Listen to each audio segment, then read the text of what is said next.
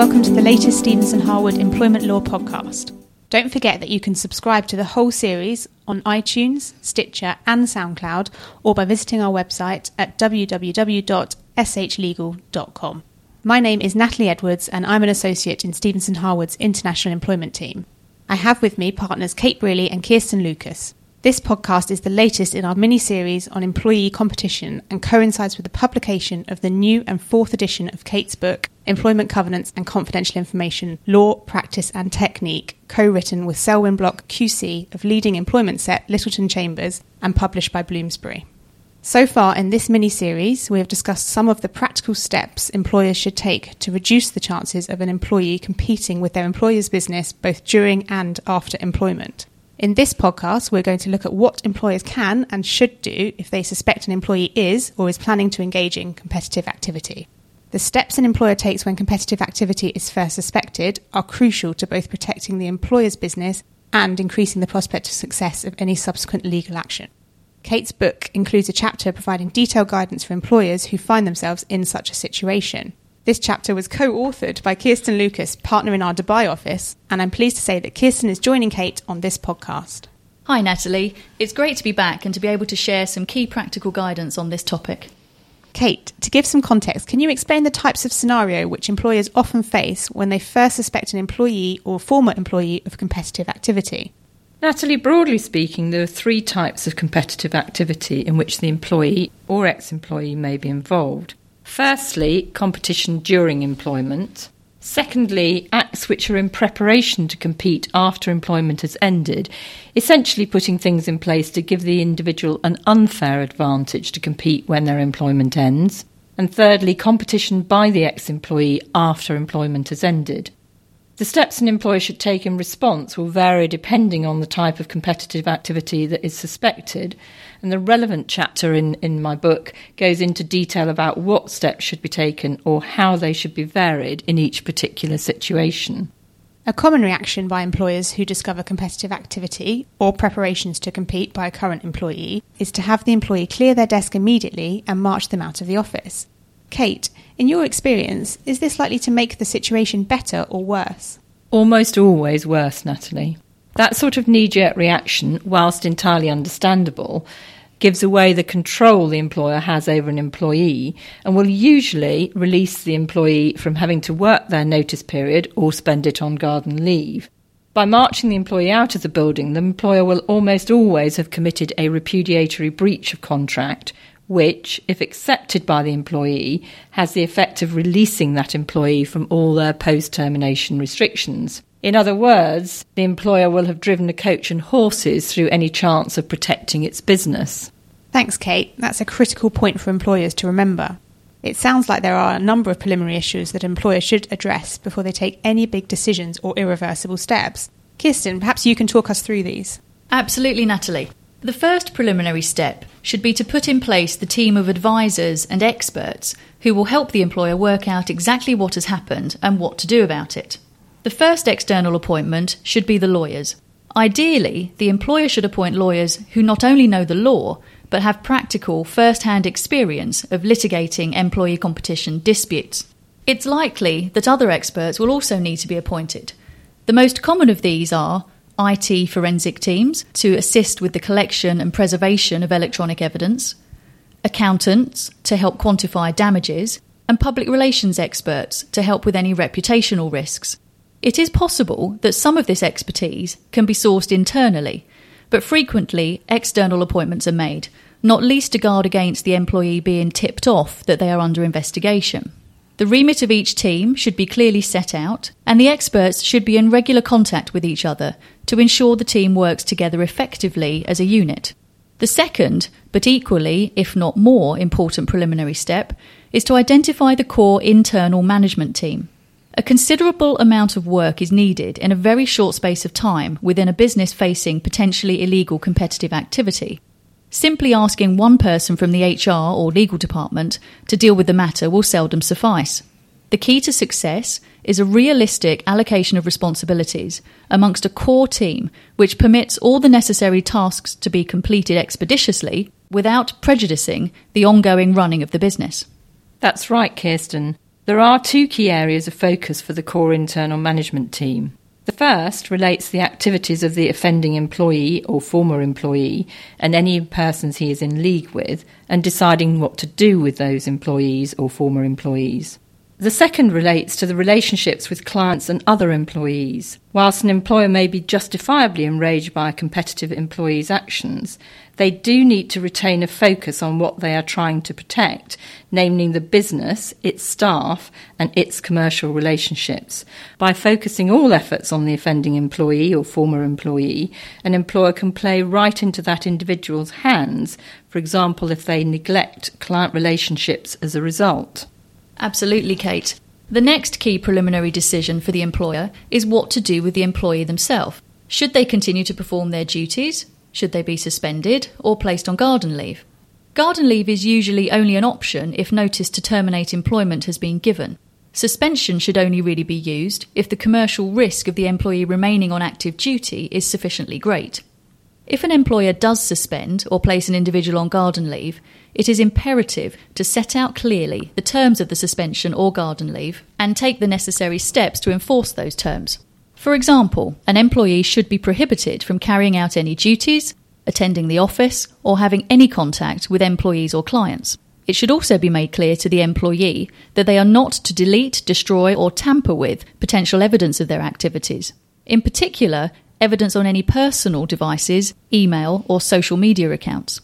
To ensure compliance, it is advisable for an employer to collect and cancel any office pass, work laptop, and phone before the employee leaves the building. And another top tip employers often forget to ask for any passwords or PIN codes for devices they have confiscated. It's very important to get these and then disable remote access to prevent the employee from wiping data remotely.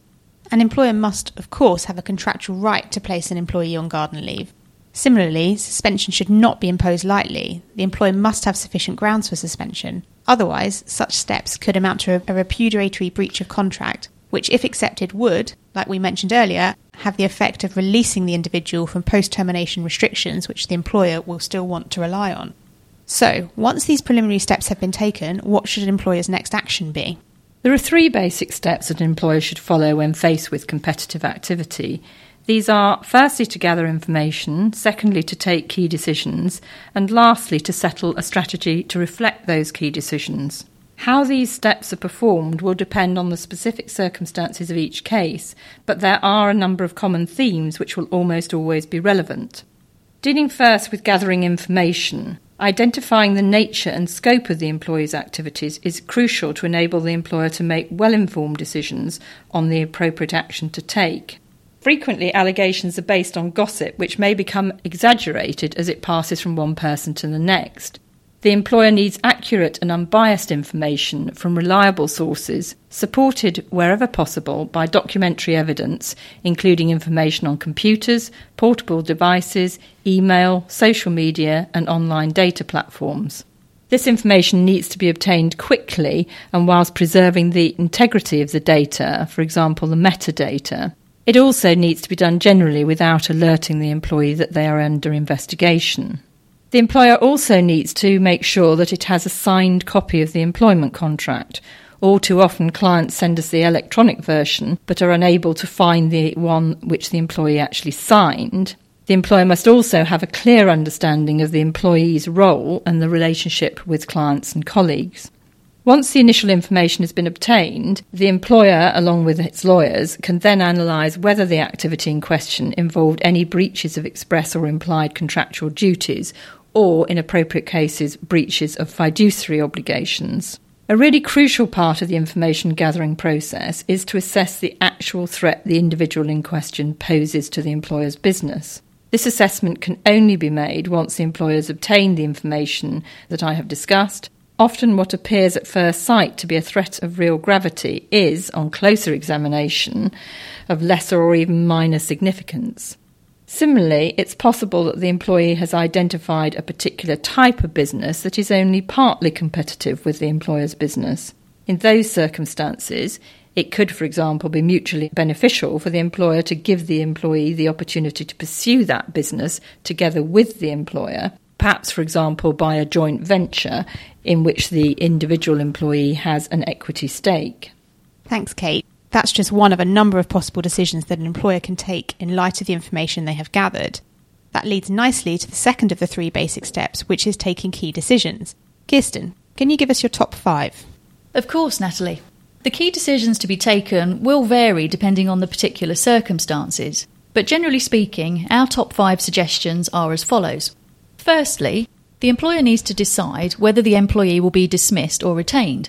When making this decision, the employer needs to consider a large number of factors. For example, in a team move scenario, it is often possible to persuade one of the team members to stay, and he may then even give evidence against his defecting colleagues. Kate also mentioned the possibility of the employer setting up a new business enterprise with the employee, thereby changing a commercially damaging situation into a commercially profitable one. The second and third key decisions are whether to threaten or issue legal proceedings against the employee or against any other third party, such as the prospective new employer. These questions are not the same as whether there are good legal grounds for proceedings, although usually whether there are good grounds for legal proceedings will be a very relevant factor. Often, where it is just a single employee who is competing, the mere threat of legal proceedings, coupled with the potential cost and uncertainty for the employee, will be enough to deter him from his competitive activities or at least curtail them. The threat of proceedings may not have the same effect against a third party, such as the poaching employer. Nonetheless, it is common for an employer to allege that a new or prospective employer has induced or conspired with the defecting employee to breach their contract of employment. There are two primary reasons for pursuing third parties. Firstly, to stop or limit the effect of competitive activity, and secondly, as a means of ensuring that there is a defendant who has the means to satisfy any monetary claim. However, the flip side of that, of course, is that a new employer with deep pockets can effectively bankroll the defecting employee's defence of any claims. Before starting any legal proceedings, the employer will usually need to set out details of the dispute in a formal letter before claim, which we will be considering in the next podcast in this mini series. The employer also needs to consider whether it has the financial resources to satisfy the cross undertaking in damages that will be required should an application for interim injunctive relief be made. The fourth and fifth key decisions relate to what steps can be taken to protect and consolidate the employer's relationships with clients and employees respectively, who may be targeted by the competing employee. As Kate mentioned earlier, employers can be so focused on the action they want to take against the miscreant employee that they overlook what is really important to their business, namely their commercial relationships. A key action is for the employer's internal team to carry out a risk analysis to identify those clients who are most at risk from the competing employee. Once such clients have been identified, a plan should be put in place and implemented to retain that client relationship. A simple way of doing this is noting, in order of seniority, any other employees who have had contact with that client. Those individuals should then speak with their assigned clients, usually on a one to one basis, preferably in person, but if not, then on the telephone, to solidify that relationship.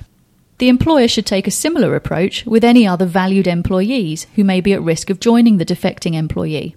The employer should consider ways to incentivise those employees so that they are not also tempted to move on, either with the defecting employee or to another organisation altogether.